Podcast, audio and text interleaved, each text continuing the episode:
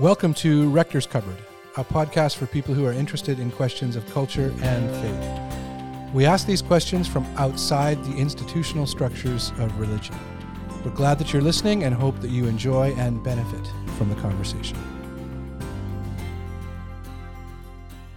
Well, we're pleased to welcome our guest Marku Costomo in just a few minutes. But before we do that, I thought maybe we'd take the opportunity to talk about a few articles, interesting. We haven't done this in a while. Tid- yeah, it, Allison's here.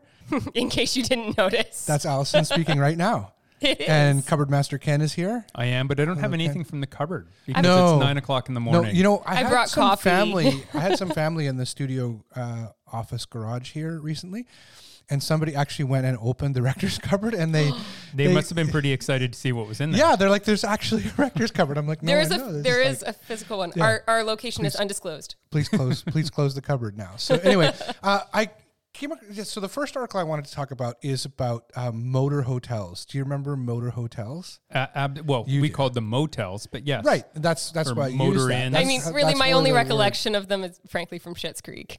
Yeah right from Schitt's creek where it's become part of it so this article was in september in the i guess it was new york times maybe and uh, Yeah, it's about so. how in upstate new york so it's happening around here too though in british columbia and some other Mm-hmm. places it's just that in upstate new york i think it was a little more concentrated because motels were like people used to go on road trips and go one motel to the other Well, they were talking about like specifically with like the Catskills, like people would leave the city and they would venture into the country Yeah, of New so York. g- with your family, I guess you'd get in the car Yeah. and drive to these places where motor hotel, motel. You drive up, Yeah. So each each room has its own door, Mm-hmm. um, and now these places, many of them, are being bought up and totally renovated, made to Mm-hmm. look, you know, super nice. Now, were motels ever that nice, or did was Mm. that before our time, Ken? When when I They was were always like an economical option, weren't they? Oh yeah, they Yeah, were they significantly But were So they they- ever? cheaper. do they were- you remember, Ken, if they were ever really, really nice? I don't think they were ever nice.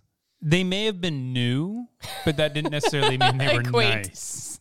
Yeah, Those two things didn't and they were necessarily all go hand were in they all hand. kind of similar? Where the like the little sink area was outside the toilet The toilet you, area, you area, did that with, yeah. the, with several hotels and stuff that At the I've been back as well. Yeah, room and the, the I, I remember when we'd go on road trips and when we were looking for a place to stop, my dad would say, "Okay, well, we'll find a place to stop in the next little while."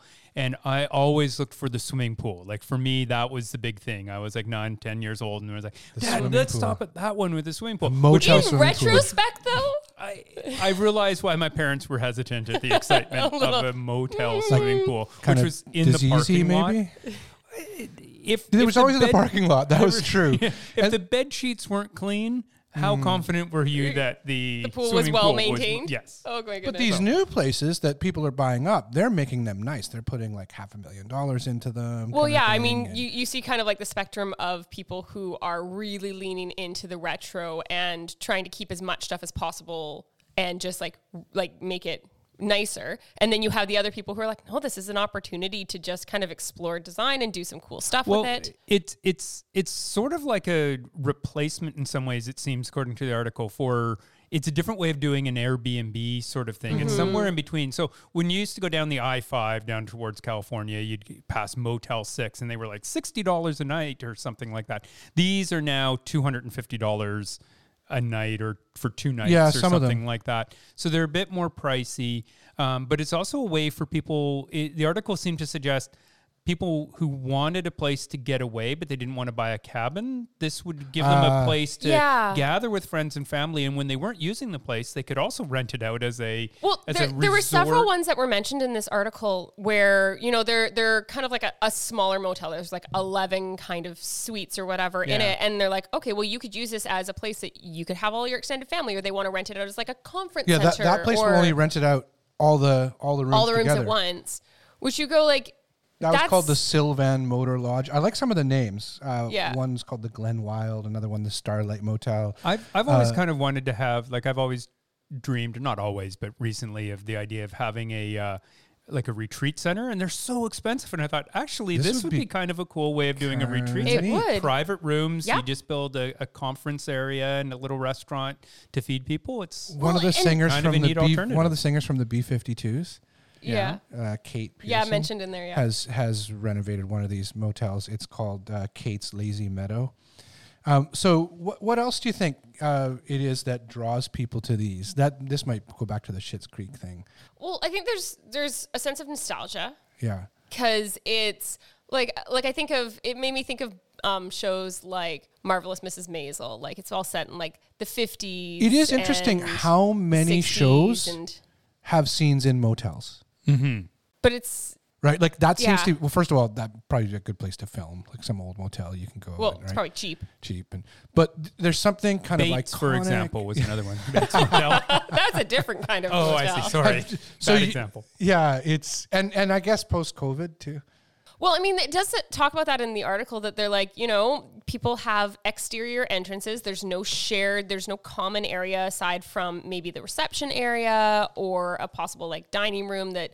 So like during COVID, it's allowed for for you know people to have a, a level of confidence traveling. Yeah, because you don't have to get on an airplane and, and be in a place where No, you know just you and 300 other people are sharing the air. I know it gets filtered and all that, but still, I'm I just think from my time when I was a kid and and you know my dad having taken us to some motels or we would drive like from Toronto down Mm-hmm. to Disney World or something. The, the idea that you would go to a motel because it would be like more sanitary, is, that's new. So my some things parents are new. never let me try the magic fingers. sorry, we may need Let's to take end on that, note out. and go to another article. um, I think your parents were very wise.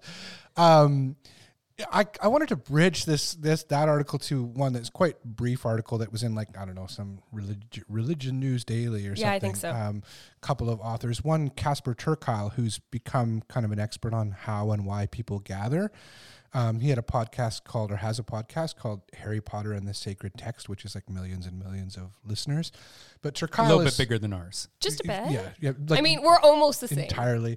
Um, but he, I, I've listened to a number of things that ter Kuile has said and read some stuff he's written, and he talks about how people s- still gather for the same reasons they used to, but they're not gathering in the same places in necessarily the same ways. So I can't remember them all, but he says like people gather when asked for social transformation, they want to change the world, personal transformation, Yep. they want to be changed and grow, accountability. So these mm-hmm. are like fitness groups and other things where you ha- you know the group holds you accountable.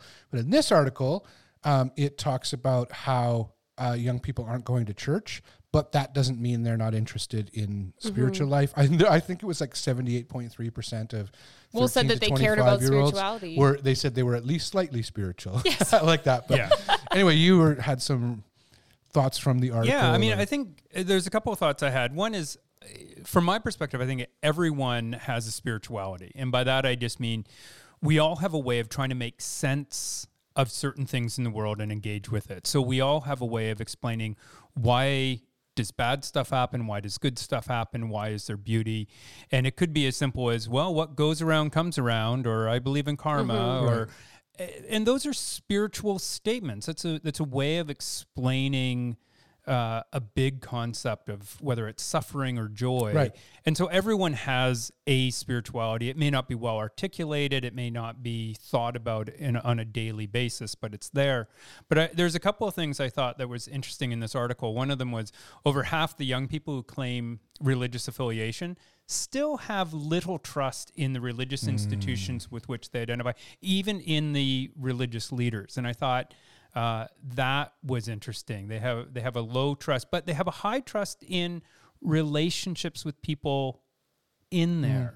yeah, And so I, I, thought found that, that interesting was as well. interesting. Um, yeah. because they talk about um how I, I think there there there was a time where being you know a, a religious leader a priest or a pastor or a minister kind of just granted you this automatic authority and respect within the community and that doesn't exist anymore Yeah. um and and i think that there's for myriad of reasons. Yes, some no, and I think some of them are very legitimate. Yeah. Um, and so they're talking about instead that that um, religious leaders are having to find that if they're wanting to connect with people, they need to actually invest in those people. Right. And I go, that feels a little healthier than just grant me authority because I speak for So God. I, I wonder what that means for churches that like I've been back to church a number of times since they've been able to gather again and the numbers are way down. Like I'm going not as uh, I'm not the pastor in these churches, I'm going as a member of the congregation. And it's it's interesting to see, right? In in Mm-hmm. most cases, not all. I've been to a few different places. um, it's it's way way down. And I think people are asking, are people coming back in general? What ter Kuile and I can't remember the other author's name. Uh, right. Packard. Uh, yeah, Packard? John Packard are saying is they're not coming back. Uh, what you're saying, Allison, the fact that there has to be some kind of personal relational connection may mean some of these bigger things aren't the big crowd gathering things aren't necessarily going to stay. So maybe the nature of church changes, but what does that mean for the structure, the institution, uh, clergy, pay, all I, that stuff? I think it also has given people permission to think of a different way of experiencing and expressing their their faith and spirituality. You only had one option. It was to go to an institution to a building where not only did you have to agree with the basic tenets of the faith. So for example in christianity uh, the idea that uh, jesus is both uh, god and human yeah, you kind of basic nod your head tenets to that. the, the Yeah. faith. Well, but yeah. then there was all the addendums, and Well, therefore and, you and for also the particular have to, denomination. Yeah, so you had all these, and you also have to believe this, this, and this on moral issues, on authority. You have to come to church this many times and read the Bible. Like So like all this these is other, the church I go to. I'm Baptist. I go to a Baptist Yeah, church, and, and that's so like this is now or given- Presbyterian or whatever. Yeah, and this is now given an opportunity for people to actually to ex- not only explore different ways of engaging with faith and religion, but also a bit of freedom to actually try those things and not feel guilty about being away from the institution and the guilt that sometimes comes with mm-hmm. institutional faith and I all the other baggage that like, comes with it. you remember from being a minister as well. One of the things that I think you and I both wrestled with. I, I don't know that all ministers wrestle with this, but it was that we seem to have to be constantly asking for people's allegiance. Yeah. Like, can you sign up to help at this church at this thing? We're going to need you like every Tuesday or ev- whatever it is, and and this is the church you go to. Like you can't. and I I think that's what shifting a little bit. What does it mean to be in relationship with Yeah. people um, seeking spiritually seeking, even people who say, "Well, we're Christian and we want to grow in Christian faith," but that some of these kind of allegiances are breaking Yeah. down, and that's not all bad. It isn't. I think that there's just a, a different kind of um, approach to types of community. I think that there's a lot of people in younger generations that don't see the the harsh delineations between denominations or even some spiritual practices as inherently dangerous or bad that they may go i think there's really good things that i can glean from other practices and expressions mm. of faith and i don't want to f- be called a heretic for wishing to you know meditate and Right. and experience god in that way which that definitely Yeah. would have been part of like my spiritual upbringing Right. was The following things are anything dangerous. yeah exactly anything that wasn't acceptable in my particular expression of faith wasn't okay Yeah, and I and I think too, all institutions, religious or not, have been brought under a lot of questions. Whether it's political Yeah. Yeah. institutions, Look at what- be- yeah. believing Yeah. in in the institution of law and order and the police and all that, and the church is caught up in that, and in part for good reason. You just had the report out of France that Yeah. what something like two hundred over Well, 200,000, 300,000. 300,000 Three, over 300,000 when you consider uh, lay ministers. So people it was 200 and something thousand when it's abused. priests. Yeah. yep and and all this abuses uh, no wonder people are questioning can we trust this thing? Because you know people had to know about it and yet they shuffle people around.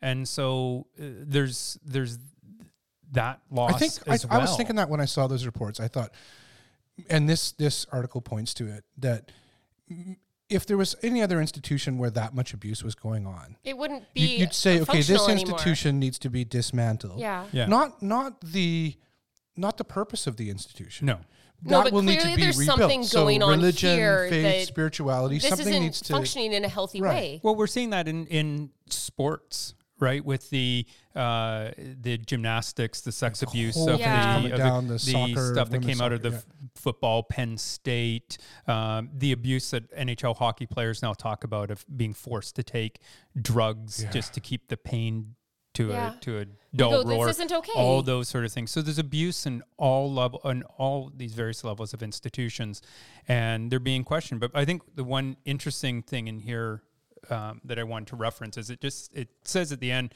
the the question Oh, yeah. is not whether Jen Gen Zen, is that Zetters? Zetters, yeah. Zenners Yeah.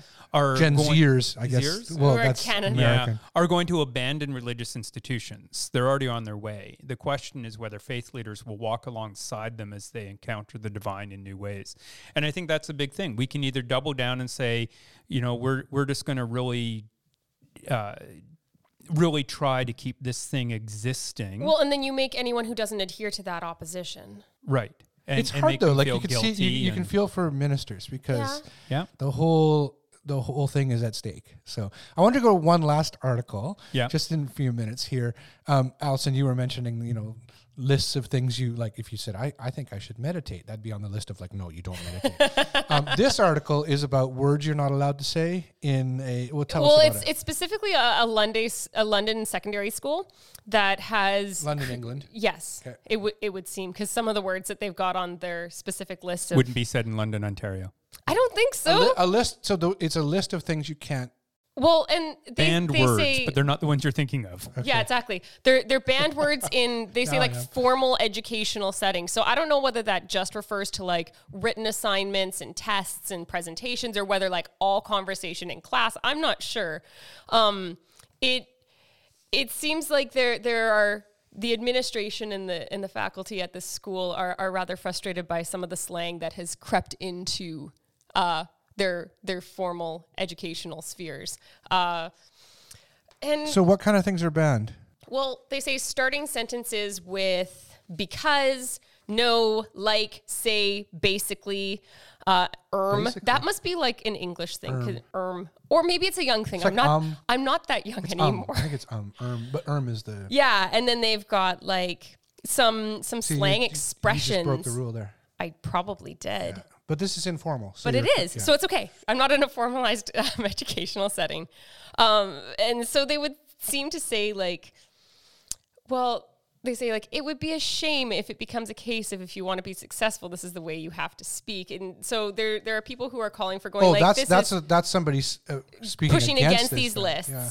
Um, and I mean, one of the one of the expressions I hadn't heard it before. Uh, it's uh, he cut his eyes at me. So I love that one. It's it- a great expression. it means like they like glared. Uh, Not this is what it even says. knowing He what- shot me a withering sidelong glance, and I'm like, Oh. I want to use that. Do they? So do they offer alternatives? Was that what that No, was? No, no, no, That's what Oh. the definition of it is. So there's part where I'm like, there's always been a bit of a discrepancy between what sort of casual language you would use in conversation and social So they are trying to say, here's the appropriate way to speak and express Some of yourself. it definitely feels grammatical. Like I, I understand starting not starting sentences in in written things with because you speak But you speak differently than, than you, you write. write. And at some point, if you're a decent writer, somebody says to you, "You're a good writer. This is well written." And it's not likely that that includes a lot of um and like. well, and- but I think It, when but it I depends read, on what you're making. As when well. I was reading the article, I, I also thought it actually tied into uh, tied in and connected with the other two articles we were looking at is in a sense of both nostalgia and protecting an institution. like Ah. I really read this as Yeah, going, yeah, yeah. we've got to protect the integrity of the English language. But and isn't so much of what damn is kids. considered like you know common vocabulary now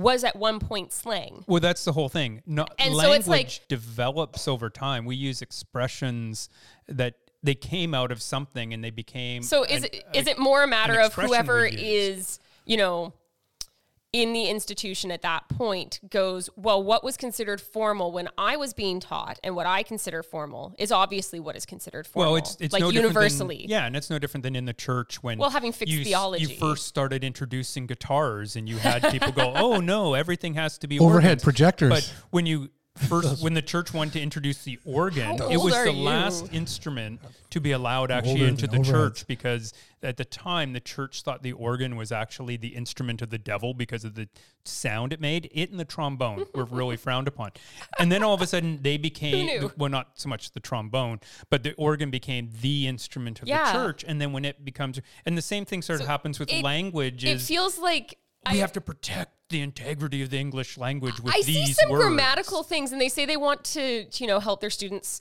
learn to be able to clearly express themselves and be understood. And I'm like, okay, I do understand that when you're when you're in like uh, a work setting, that you need to be able to commu- communicating clearly with people is very important. Right. And so if you're using a bunch of terminology that say your supervisor or your boss mm-hmm. doesn't You understand, adapt the way you communicate. that that's you know could be problematic. It does feel a little bit like there's a teacher who doesn't understand what the kids are saying these days. yeah. Yeah. And so he's I- like, no, I don't want any of this, you know. Yeah, and, and I, you know, I was These thinking when I was reading it, I was thinking about, sure, if if you're going for a job interview, then you probably speak and, and part of the job of the school, sure, should teach students that.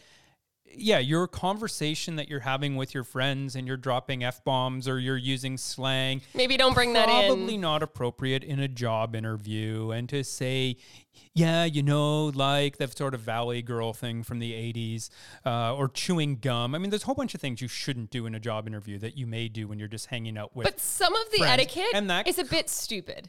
sure and but But like you're going to learn that if you keep going to job interviews and Mm-hmm. keep getting turned down because you know you're chewing gum and sipping your coffee and using swear words and cussing. I think cuss the word You the weren't allowed to say cuss. actually banned, which I thought was weird. The uh, I, I thought back to something that I had read a number of months ago in a book called "This Is the Voice." Uh, there was a in 1756 and 1757 a guy named Thomas Sheridan who apparently was an actor um, and teacher, ex-actor and teacher, took it upon himself to become what was what became known as the National Elocutionist, and he took up a project where he was going to get everybody in Great Britain, um, well, everybody in It would have been the English speaking world at the, the time. English really. speaking world, the world, Oh my maybe. gosh. Um, everything to, about this is so problematic. to have what he and others thought of as the proper accent. Well, you know what was probably surprising? way of I bet it was his accent. It was the way he spoke, of course. That's so shocking to me. Um, so he impressive.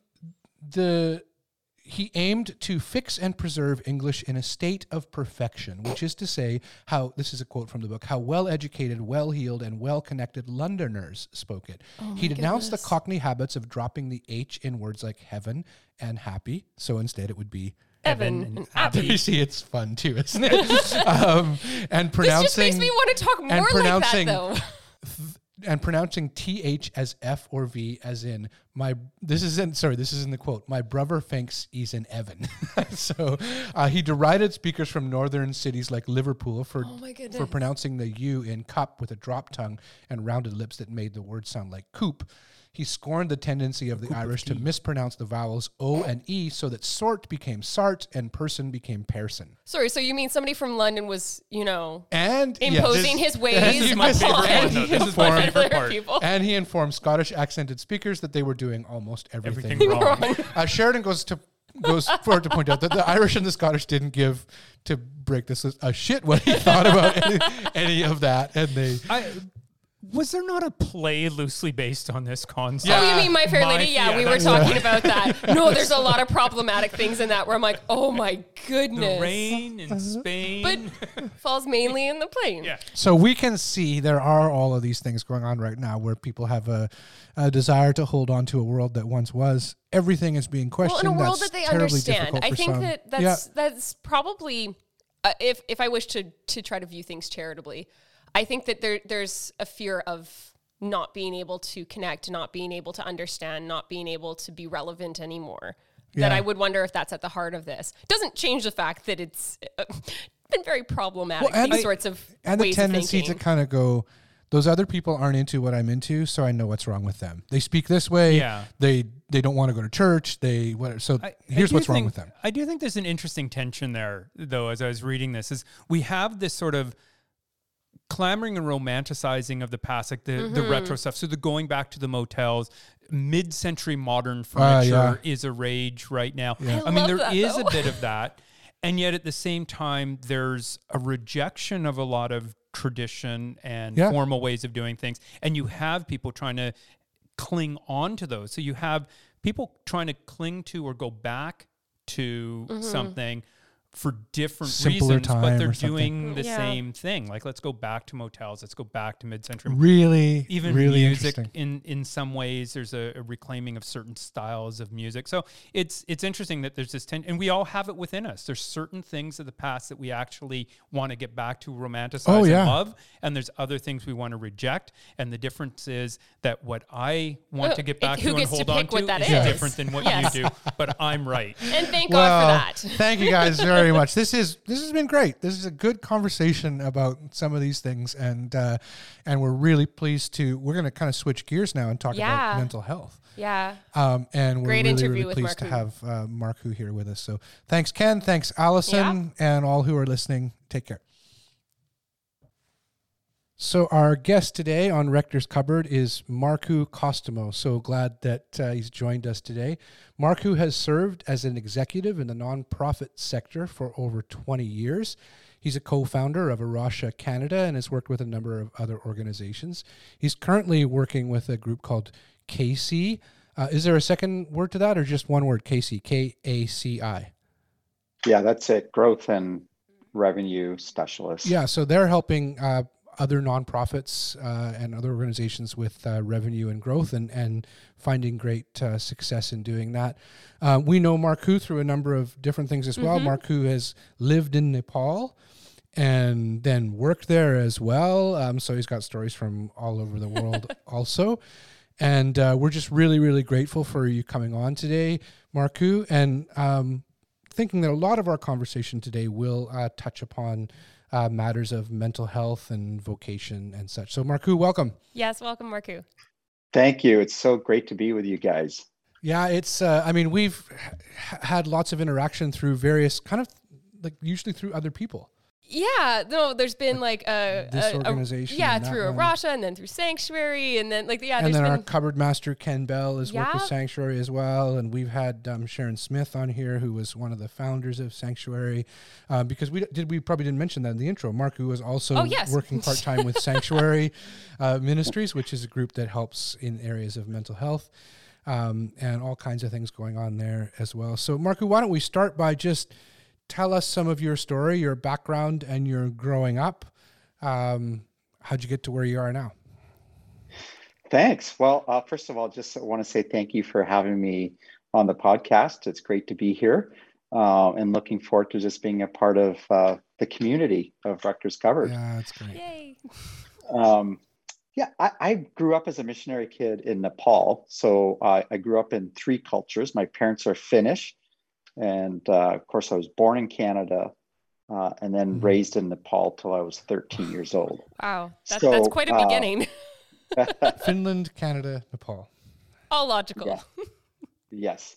And so even today, when my, my when my dad and I are watching hockey, uh, if the Finns and Canadians are playing, he's cheering for the Finns and I'm cheering for the Canadians, of course.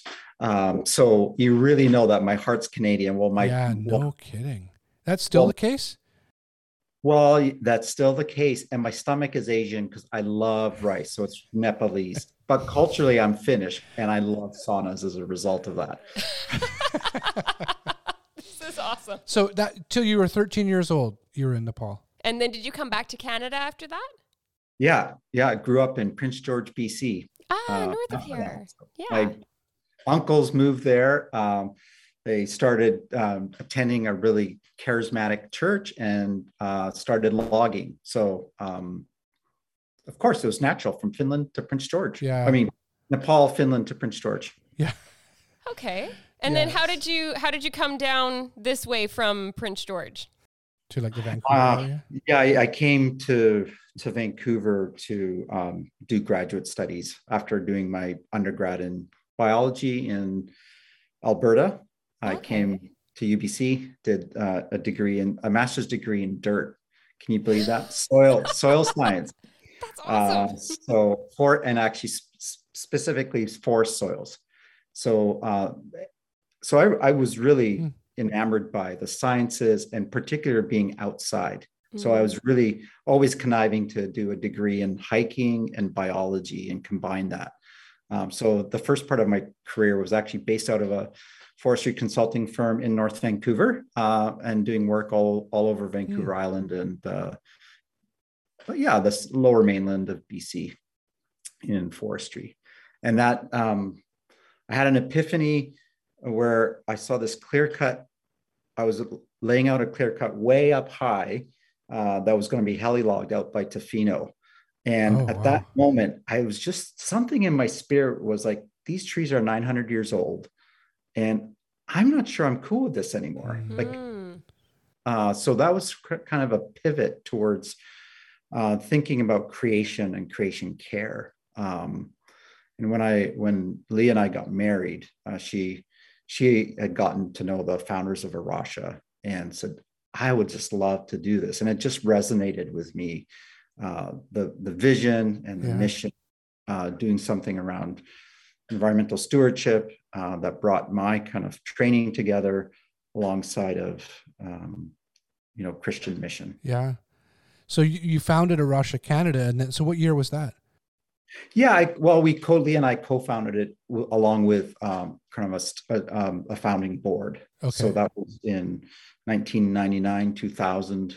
Um, not that yeah. long ago, really. I mean, it's right. Well, in, in, the history of like a nonprofit, not not really. And then, how long were you working with A Rocha for? Uh, 17 years. So A Rocha Canada, it's at uh, the 20th anniversary this year actually they're celebrating that uh, this this month. So oh, yeah, congratulations! So that's, yeah, oh, that's great. And we've had Leon as well. We so. have. We've had we've had Markku's wife Leah on. This is the first husband and wife. Yeah. Yeah. Separated fantastic. by a season, but that's okay. Yeah. what, what different different season of the of the series, but uh, um, so, but you're so you're not with A Rocha anymore. Tell us what you're doing now and. Yeah, I'm I'm working um, essentially four days a week with Sanctuary Mental Health. Ministries based out of Vancouver. And Sanctuary's vision is to really uh, equip the church with resources to be the leaders in their communities, uh, caring for people uh, with mental health, uh, on mental health and well-being. So, so the vision is really to see the church be a leader yeah. Hmm. around mental health uh, in their communities. So, uh, I think it's a significant vision. Um, and when we look at the church globally uh, and look at where the church has been and where the church potentially could go in serving local communities uh, and being the place, the go-to place when someone is was is struggling uh, and to be linked to a community, it's really significant. Mm-hmm. Such a positive picture too, right? Because I know in, in religious communities, Christian and otherwise, right? They've many of those communities, some haven't done this yet, but many of those communities have had to work through some of the stigma or misunderstanding or things that kind of spiritualizing can do in in areas of mental health, right? Like depending on the kind of denomination in terms of Christian church you're part of or something, they've not always been places that have embraced um, mental health and wellness in necessarily the most positive ways. So I know Sanctuary, one of their original things was to help churches work against that stigma in the actual churches. Mm-hmm. And now I love what you're saying. That's expanded now to we hope churches can not only do leaders. that, but to be leaders in yeah. the community. No, that's great. Yeah. Do you, do you still find that in, in, in faith communities that kind of like some people just don't want to talk about this? Well, I think I think it's true. I mean, it hasn't been my personal experience in the mm. in the church that I'm engaged with. Um, I found a, a, lot of support and encouragement and real openness. Uh, but I know that that's the case, and I, I, I, know in in different traditions, there's maybe it's patch. It's like a patchwork quilt. Mm. Like in some places, uh, there's a lot of support and uptake, and then in some other places, uh, theologically or from a, a pra- praxis perspective, it's still not um, still not quite there. There is real stigma and there's a real challenge, uh, and, and mental health gets swept under the rug. And then the, and then there's also cultures. So different cultures mm-hmm. handle handle that differently. And so in a multicultural society and churches that are multicultural, that'll be patchy as well. Um, yeah, culture potentially. So yeah, yeah. That it's it's um I know Sanctuary is growing, right? Like you guys have have seen. What is it that that what are some of the factors that have contributed to that growth in your mind? I imagine some are professional, but then some would be cultural. Yeah, I I think honestly, I think there. I mean, this is my one of my passions is is nonprofit growth and, and leadership. So, uh, and that's what I do in my other role in Casey, uh, helping other nonprofits grow and thinking about leadership and particularly fundraising as well. But Sanctuary, I would say the growth of Sanctuary has come about because of um, a a really solid vision and then uh, amazing leadership uh, by the mm-hmm. CEO and board. So Daniel Whitehead, yeah. who, mm-hmm. has been leading for over three years now. Uh, I think he's in his fourth year as CEO. Uh, and there was a, a pivot from doing work on the ground, engaging churches uh, physically, as in going and doing mm-hmm. seminars, to pivoting to online resources, more like an alpha model if you're yep. familiar yep. with alpha. Uh, so so you could think of Sanctuary Mental Health providing resources, and the Sanctuary course is very much like the Alpha course in the sense that you can do it uh, online or in small groups, video driven, and uh, resource driven. Um, and so that's a, that's provided for amazing growth, and then along with other resources. So that pivot to a, an online model has just enabled Sanctuary to, to start scaling. And so mm, once you do uh, that, yeah yeah, and our vision really for Sanctuary is over the next three years grow from, you know, engaging a thousand churches to ten thousand churches to impacting a hundred thousand people to impacting a million people globally. So we're on this sort of trajectory uh, and a focused campaign to see that type of impact. Uh, and we've recently really been helped by um, uh, the Archbishop of Canterbury. I, we read about this. Yeah, yeah it's, a big fun, it's a big announcement. Justin, right? Yes, Justin, Justin Welby. Yeah. Archbishop. He, yeah, uh, and fondly known as ABC at uh, um, Sanctuary. But yeah, uh, yeah. So yeah, we're delighted. So does he that. have a title in terms of Sanctuary? Like like uh, ambassador, correct? He's With, patron. So oh, that's patron. Oh, more okay. of a U- UK thing, which is like an honorary leader of the organization and that's lending fantastic. his name. Um, so, which just opens you up to very many churches there, I would suppose. Yeah, and then and then I think another exciting thing is is the launch of our Catholic resources this year. Hmm. Uh, so um, so there's been really good uptake in the Catholic Church uh, so, as well so for you, which is fantastic. Well, that's another like you, you mentioned Alpha. Mm-hmm. That's something right. that Alpha made that that jump as well, or that you know the yeah. a larger embrace than just you know Anglicanism or something that, and uh, so that's great that Sanctuary is on the same kind of arc. Um, one of the questions I had in my mind with this, and we'll get it to get to it when we hear your story in terms of mental health.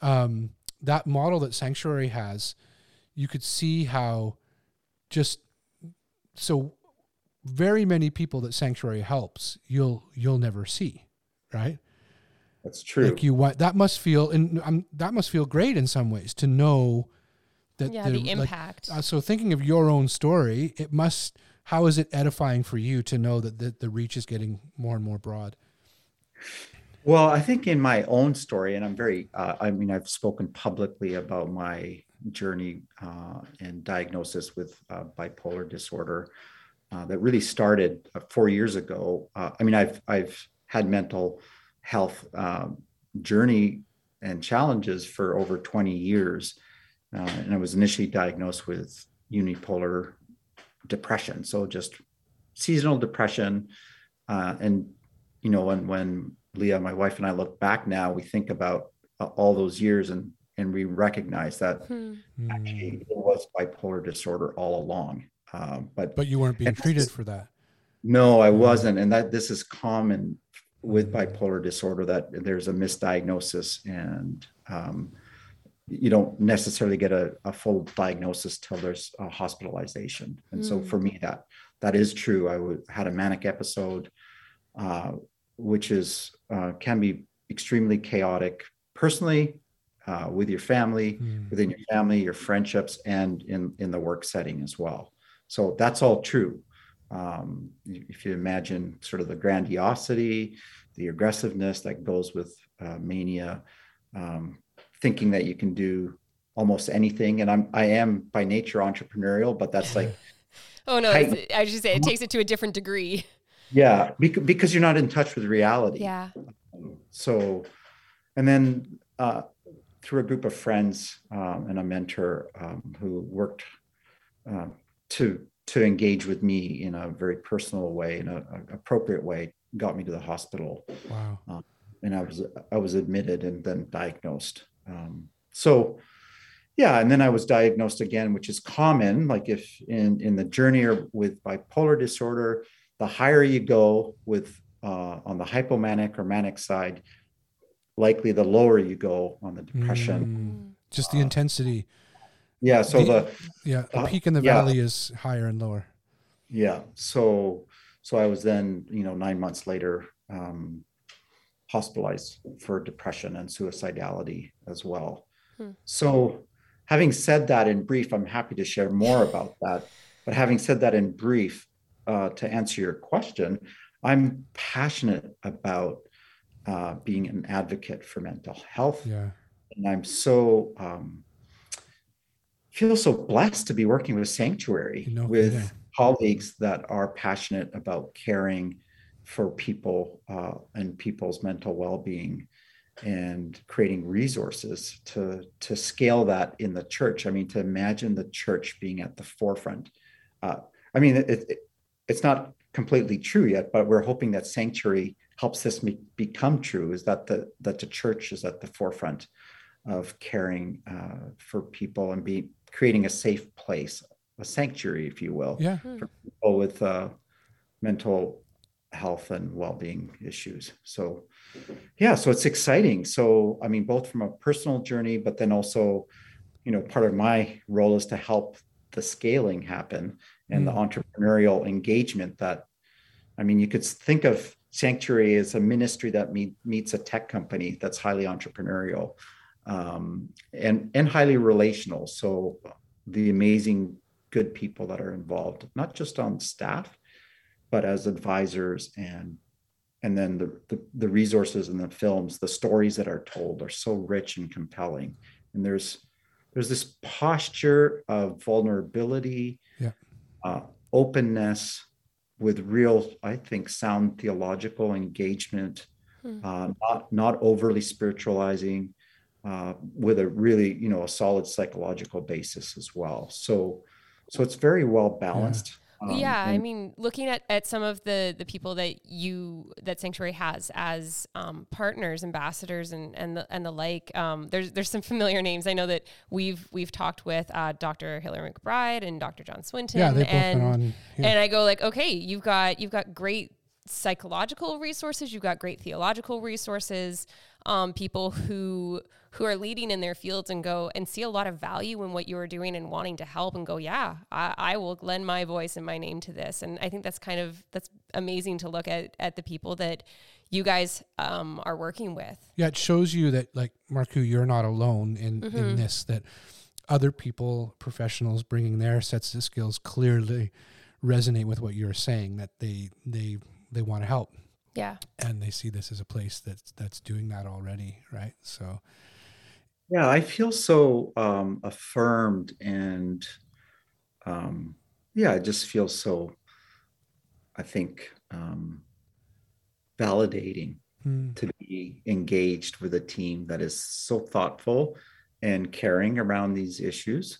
Um, so, yeah. well, and I- that's that's not necessarily the same thing, right? Like, so what you what Yeah. you're what you're communicating is that Sanctuary is an organization that exists to, uh, you know, work to be on the forefront of helping people um, with mental health, and so you can have an organization like that. Now, Sanctuary at the same time seeks to incorporate values in their own organization, right? That Mhm. are that help in terms of mental health. It would be possible to have an organization that is working on you know other people's mental health and they're And not, not their great. own. Like that'd be like a church, right? It's I've been, you know we've we most of us have church experience, and you'd think well that'll be the place where you'll be able to be really spiritual, or that'll be if I had a job at a church, then I'd be, and then you get a job at a church, and like, it doesn't always work out that way. Sometimes it does. So it's interesting to to us that that you clearly like this organization for both reasons. Mm-hmm. Yeah, I would I would say so, and I think it. it I mean, as far as practicing what you preach, um, that is the case Hmm. with Mhm. sanctuary. There's there's a there er, there's a monthly extra Sabbath day every every you know like once a month staff get to take an extra day for Hmm. for for Sabbath, but also for what well-being, Mhm. mental well-being. Um, and it is you know people work really hard, uh, but there's good boundaries, uh, healthy boundaries, and so no one's expected to work which is common like i don't not in a disparaging way it's it's when nonprofits are smaller and bootstrapping there's always a lot of you know a lot of extra hours going Yeah. into um, Allison's nodding Yeah. her head. Yeah. Yes, Yeah. I understand. yeah Yeah. We're, Um, you, you're editing this thing and doing that. that yeah. Yeah. yeah so i think that's that's the outspoken part of uh you know the values that sanctuary is watch you, you know watch yourself um, we want you to be well uh, speak up if there's anything let someone know um, And Take sometimes you need a break, whatever it is. Yeah. So, yeah and there are seasons every organization has seasons where you push hard Yeah. um, but Yeah. you get to rest yeah you, so your own story, which you so like, I- I'm really grateful that you're willing to be to just share about that, right? Like to you often hear people say like, "Oh, and I've had my own period of depression, or I've had my own," but you spoke really clearly and said, "And then I was hospitalized for this," and then I- Mhm. I think that can help people, right? Because there are things that people are afraid of, and even as some of the stigma is removed, I, I've seen in my own work, and it, that there still can be stigma with uh, certain perceptions of treatment. Yeah. You know, like if I ever reach a point where I need to go to the hospital, then something is like that. You know, so what's what's been your experience around that? Like, and you're at this point now of willingness to to speak about it. Is that just your nature that you're willing to to do that, or do you see is it because you see the value in it, or have you have you had to kind of get there to be able to talk about it so openly? yeah that's probably all of the above um, Yeah. a little bit of all of the above i i think i have truly experienced stigma uh, in different settings whether whether that be in a work setting or in um, Hmm. with friends or with relatives. Um, but that it's not across the board. I've also experienced real support and encouragement. So it's kind of a mixed a mixed experience and it still is. Um, but i'm increasingly becoming um, more brave. Uh, i feel more courage around speaking and the reason i want to speak is to help others who Mhm. might be struggling uh, so that that's you know that's what's driving this because that those personal narratives uh, and hearing those stories have been so helpful for me Hmm. uh, in, in my experience and so hearing that whether whether it's from a faith context or not uh, like you know lived hearing stories of lived experience uh, are hopeful Yeah, yeah, And yeah. Certainly, when we hear it from I mean- you, yeah. Yeah. I mean, no, it can also be like discouraging, like, wow, that was a low valley. Uh, but, um, you know, and, and so I think it's appropriate to share vulnerably, but you also don't want to overshare Mm, just so that it doesn't trigger somebody else as well. hmm. So, but, but I am, I am, as with those guidelines, I'm an open book. So Yeah. there you go. Yeah. um, I was wondering if you could tell us a little bit, and, and we'll we'll link to, to the video that that you've um, made with Sanctuary uh, for anybody who's wanting to have a little bit kind of more. It's, it's a wonderfully produced video um, where where you have a great chance to tell your story. Um, but you talk in there about things that were things that have been helpful for you. You you you've described kind of this period of, of diagnosis of misdiagnosis for a very long time and then um, ending up uh, in hospital and, and receiving some help. And you described some other things uh, that were that were helpful for you as far as um, your your management of of this um, this condition. Uh, could you talk to us a little bit about the things that you have found helpful? Yeah, yeah, I'd love to. I think, you know, uh, just to clarify, it's ongoing that Mhm. journey of mm-hmm. some people use healing, and I I have found the word recovery mo- resonates more. Okay. So so I say to people that I am in recovery, but what keeps me in recovery is is daily attention Hmm. to a number of things, and uh, to start with sleep, Hmm. uh, Mm. a regular sleep pattern, and for people who struggle uh, with bipolar disorder or other mental health challenges, that that is significant. Actually, the sl- getting sleep, um, yeah, consistently is is like the primary thing. Hmm. Uh, Huh. uh, then um, exercise, you know, and getting out outside and being in your body. So I think that's one of the the biggest things for me is just being embodied, um, not just in exercise, but also um, connecting with my emotions in my body. Uh, so that's been a journey in its own. Um, interesting. so sort of felt senses like this is i'm feeling you know i'm feeling this in my solar plexus right now it could be like it's like a tightness and i don't i wonder what that is like is that Huh.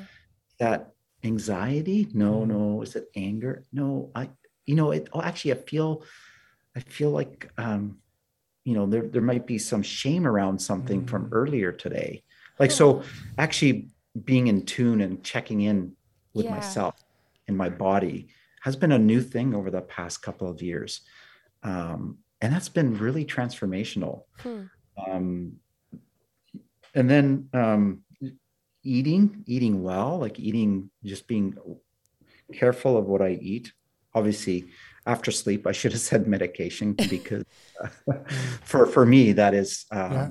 is true. So like a, a diabetic has to take their insulin every day. I i have to take my my meds for bipolar disorder every day. And those are uh, you know they provide a baseline. They don't solve like the meds Hmm. don't solve the issue they create a baseline that allows me to to live well and manage Hmm. well and stay in recovery using everything that i uh, can do Hmm. um, and and and then therapy is something that i i do a couple times a month Hmm. uh, i carry on and i imagine that's probably uh, a part of my own journey um, going forward spiritual direction is really helpful Mhm. connecting with friends and being in community uh, so that that's really helpful Hmm. and i'm i mean covid has been hard for me because i'm both an extrovert and uh, you know have my mental health well-being in as a concern as well so so the combination of that Yeah. covid's been tough um, Mhm. so zoom zoom calls have been helpful even though uh, there's zoom fatigue out there in culture Yeah, it's interesting. Yeah, which is which, like Well, what I hear you talking about, and, and please correct me if I'm if I'm misunderstanding this, is there there's a lot that that you found helpful about connection, connection with yourself, and and what you're truly experiencing. Connection. Uh, you you talked uh, in in the video uh, that Sanctuary has about connection with creation and being outdoors and how that was really helpful, and then connection with other people. Um, so it feels like a lot of those things, as well as normal things that we should all be doing better, like better diet, better sleep patterns, um, medication when when it's needed. Like that, those are all things that that are quite helpful for you. But it does sound like there there is part where, um, it. Hmm, I'm trying to think how to phrase what I'm what I'm thinking in my head. So forgive me. Um, you'll get there. I, I hopefully I may have to edit some of this part that's out. fine. Do you? Okay, Um, you're there. Go ahead. I think so. I I I do wonder whether and and I wouldn't wish I wouldn't wish to sound calloused or uh, flippant, but or or going like No, silver silver lining ish. But it, it does seem like in order for you to to manage well and to to to live in in ways that like you're you're wishing to live you've you've had to learn a lot of practices that are probably good for most people but you kind of seem like you must be forced into them a little bit with hmm. with your mental health hmm. challenges. And and I go I, I guess in some ways there are good aspects to that but it, I, I do kind of feel like that that's got to be a little tiring to feel like you you have to constantly manage these things. Hmm. Yeah, thanks. Uh, thanks for that. Um, that wasn't silver lining ish or um, Yeah. Well, I don't want to think like, well, any you way, can get like good um, things out of bad things. I'm like, no, that's not what I'm meaning. Yeah. yeah, but but I I no, I do think. I mean, yes, um, I'm probably way more in touch with parts of me, and I'm generally healthier and um, more mature because I Mm.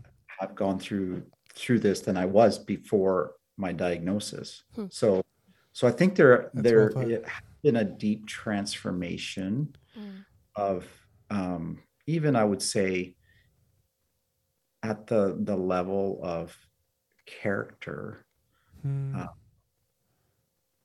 having gone through this, and Hmm. and and, that- and it's not done. It's a journey, right? Yeah, So, you do talk about about that. That there's there is you use the word chronic in in in the video, and so there's part where I go. I, I feel like there there must be a level of kind of you have to accept that you're like, and this is this is how this is, and this is how in some ways this will be.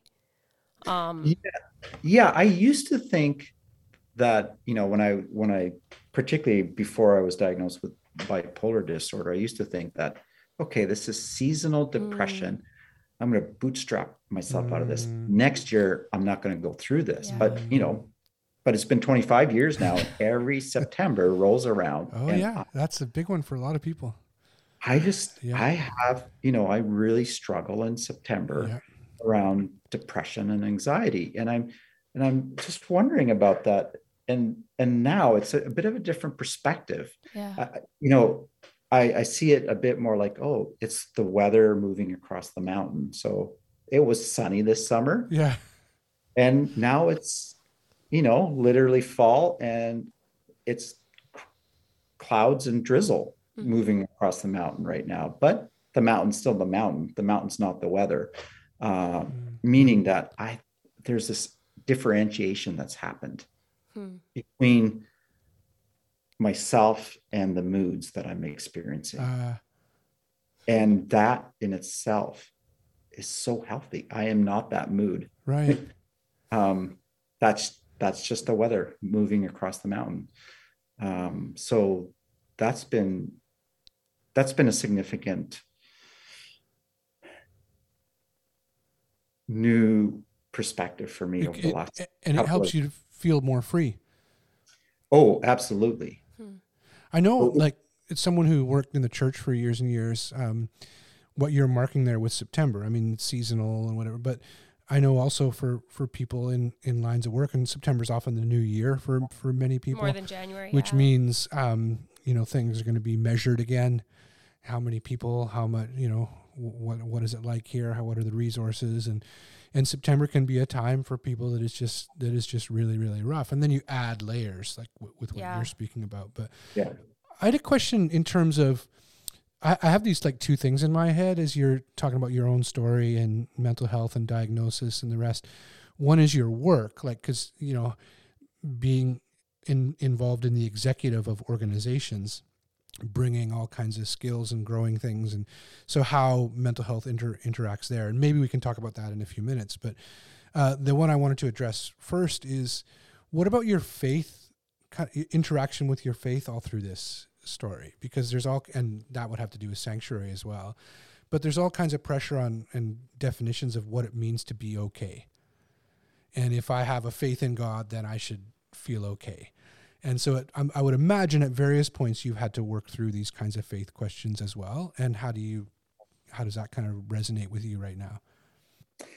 I, I think it's a interesting question. And I think my, my journey has been one of like a faith that has become broader and more spacious Mm, Hmm. um, through my own journey of suffering and um, leaning in.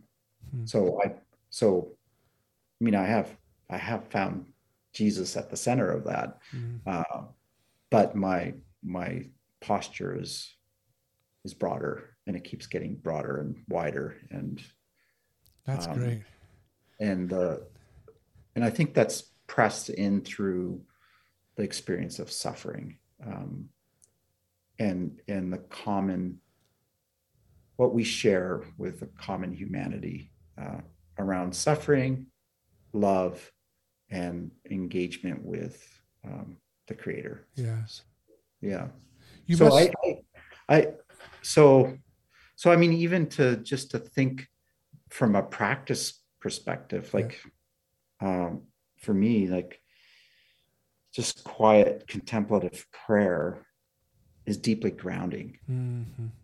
Um, and that connection, um, you know, and I don't see it necessarily as that different from the charismatic prayer that I grew up with, but it's not that. Like, but I, I what I'm saying is the connection might not be that different, but it's a very Right. different expression. Oh. Yeah. different approach and expression to that. Um, so, yeah, Do you um I'm just as you're talking, I'm thinking about the way you've been blessed. I would use that word. Um the way you're in recovery. You you talk about the layers of of um management from you know, medication and sleep and the rest. Uh, in in working with people or in being friends with people, uh you you must have seen people really struggle with medication, like people who medication helps, but then they want to be off medication, or people who um, struggle with you know whatever kind of treatment it is. When you talk about things being more spacious, how has how has your own journey helped you to see other people different differently, even people who are rejecting treatment or are not able to receive have been unable to receive the kind of help that you have even though they may be offered it Yeah, I mean, I I, I sit. I, I mean, I'm part of a, a support group uh, that meets regularly around bipolar disorder. So I think the journey of peer support um, is so valuable in in recovery, and what I you know, and what we learn in that is not to bring advice. Hmm. So so we can we can tell our story, but we don't bring advice and so I, I think you know and I, i've been like the champion advice giver like you knew me five years ago. It's like i had advice for everybody on anything Uh, and i would make it up half the time. So um um so I, I think that's been really sobering and a good place of learning for me is to actually oh, that's not make assumptions listen to people Hmm. tell my story but don't give advice um, because everyone has their own story. Yeah. And they're in a different place. Um, yeah. Yeah so you're able to say here's how these things work for me but Mm-hmm. but the difference is then you don't go here's what you should do. Now, exactly. Yeah. w- would you find that that would also be a helpful posture for for people who are are wishing to you know helped friends or family who who have mental health challenges as well to have a posture of listening and caring and and not advice giving or? Oh yeah i think so. Absolutely. I think um, yeah validation is huge. Like Mm. yeah that is so hard. And tell me more like what what makes it so hard? What are you experiencing right now? Mhm. and then and and listening the validation um the telling personal personal stories if it makes sense in that context but then also ask just asking how can like is there anything i can do right now? Like is there anything Mhm. practical? Yeah. Like can i run to the store for you today? Or you know it's it's those practical things that um actually are an expression of love. Hmm. um yeah and just get people through yeah so another hour or day or whatever. Yeah. Yeah, yeah, and and I I mean I knew I do know that there are acts like for me I you know the people did an intervention um you know the community where I where we live and uh, a good so what do you what do you mean by that? I remember that on your video speaking about intervention. What so what did Well, that it look was- like? it was my it was my 47th birthday um and uh oh that means it's five years not four years. Oh okay 40 47th birthday or 48th birthday yeah no it was 48th birthday um and we had had a party, but this was in the height of my mania. Um, Leah was in the kitchen cleaning up. Of course, me, uh, I was doing emails and work. Um, probably not making a lot of sense, but I was at it. Um, So this is while people are at your party. No, this is after, Okay. just After. after. Okay. Okay. Okay. And then my friend and mentor came and knocked on the door and said, "Hey, can you join join me in the living room?" It's like, "Whoa, what are you doing here?" and then I walked into the living room, and there was our friends and community members uh, gathered, um, and saying, I, "We think we should take you to the hospital." I go. Well, before that, I said, "Is this an intervention?" so I must have known something was wrong. Well, sure. Uh, yeah and i was i was open to going to the hospital there's there's no um there was no resistance it was just it felt like i mean i literally remember that moment thinking i was going to throw up it was that sort of like Mm. shock reaction Yeah. not there was no anger at at them it was just like well this is real yeah. like This is happening. no is that because when when you were in the midst of of the mania, it, it doesn't feel like that to you? It like that No. your experience of your mania is very different from say what your friends or your family may be experiencing on the other side of you. I, I like to describe it as uh, you're getting on a bus with a big backpack and you're walking through to the back of the bus and you stop every few feet you stop and turn around to talk to somebody and you don't see what happens behind you Your backpack just- key. Yeah. Back- the backpack just like takes a huge swipe out of people Huh. behind you um, so you're not aware of what i mean and so that was a big part and it's still part of my journey is Mm. actually is making amends Hmm. for what happens what happened during uh, a manic episode um, it's it's literally traumatizing for family members Mhm. and for our family for my wife and kids especially So what you're saying there is that other these people in the room at that time, they had obviously had conversations with one another leading up Like to I'm this, really concerned about saying, Markku. I don't know if Markku's okay. Yeah, yeah, and and uh, I mean, just to put into context, there was, you know, like a spiritual leader in the room, and there was a, a psychologist in the room. So it was it was it was well Right. led. Yeah. Yeah, it, it doesn't sound like you're advocating for people just to go around friends that they're concerned about and be like, we should do an intervention. You're like, no, no, no, no. Like These are this seems people like who a know what they're talking yeah, about that and- were yeah. very close to you and Yeah. had some good, you know, training and whatnot in in this. Yeah, and it was done really well and gently but firmly, and Hmm. and I wasn't resisting. Hmm. Um, so yeah, and I, I would say that there was that sort of denial.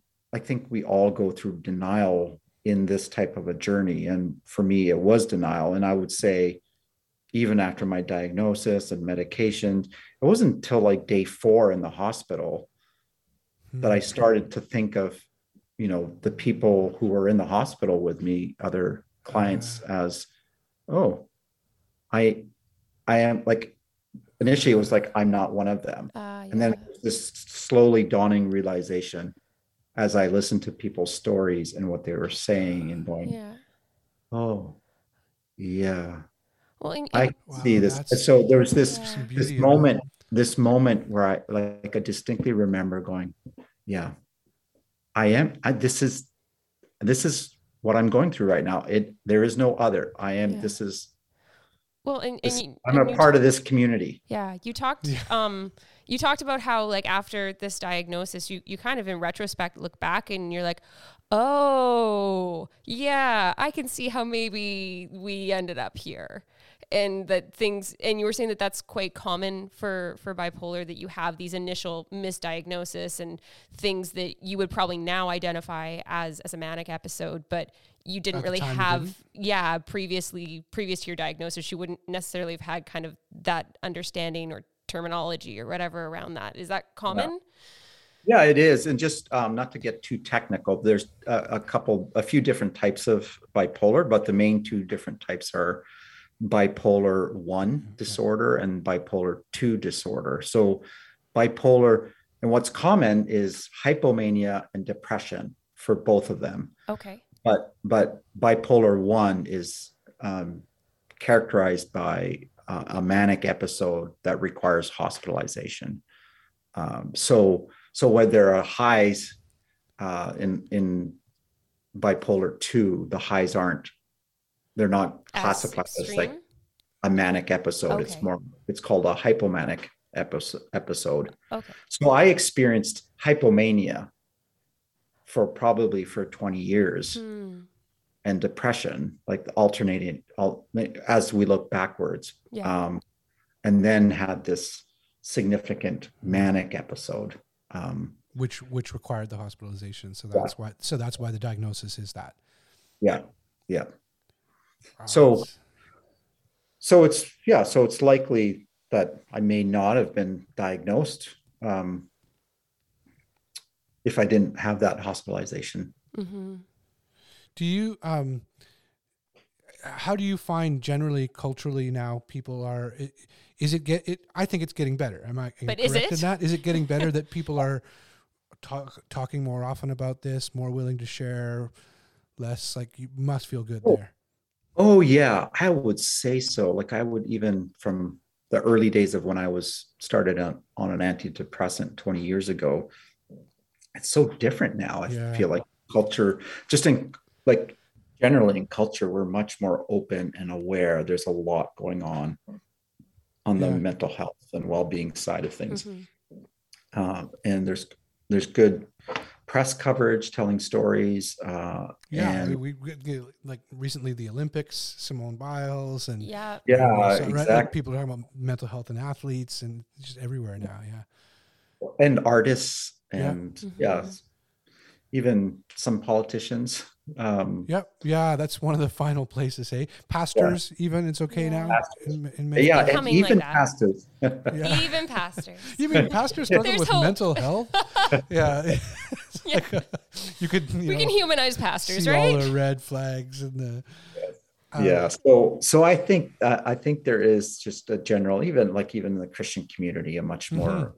Openness around that. Um, so I and I think there's still a lot of work to be done. Mhm. um, in in advocating and and normalizing it and removing stigma. So um, so we haven't arrived as a No. culture, and we haven't arrived in the church um, yet. So uh, and therefore, um, sanctuary is needed still. Yeah.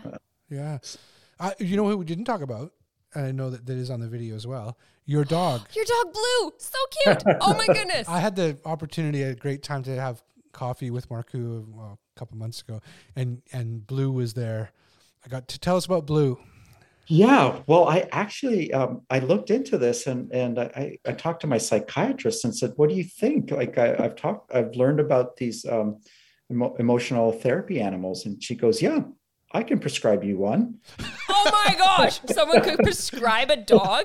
I mean, I'm I headed to understand. London Drugs now. Oh my goodness. That's So, uh, so, so I mean, we already had blue, but Oh. uh, So did you need to get like training or something for for no, him? you don't. So, but I do have a letter from my psychiatrist saying that blue is uh, Suitable. is a is an emotional emotional therapy animal and uh, it i mean in in the us there's a, des- a clear designation for that. Mm-hmm. so here uh, it's a little gray. There isn't really like a legal Oh, okay. a legal definition of that but but there is le- there is more leeway uh, in some areas and and some stores. And so yeah so blue has become a great companion. I think it it's the um the rhythm of the days. Like i get you know i have to take blue out in the first thing in the morning. So Uh, i have to get you up to and get go up. outside Yeah, yeah.